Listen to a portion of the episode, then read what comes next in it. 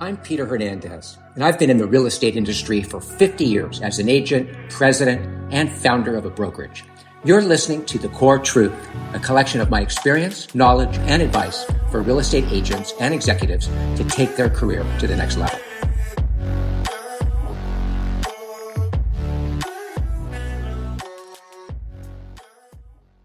I like to tell agents a half loaf is better than no loaf.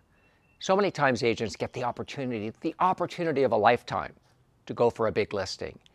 And ultimately, they'll be competing against a top agent in their marketplace. I always say stack your deck. Bring in a partner. Bring in an agent that's just as powerful as the one you're competing against. That way, you have the highest chance of winning. Stacking the deck. It's way better to get a half loaf than no loaf. Pocket your pride and win.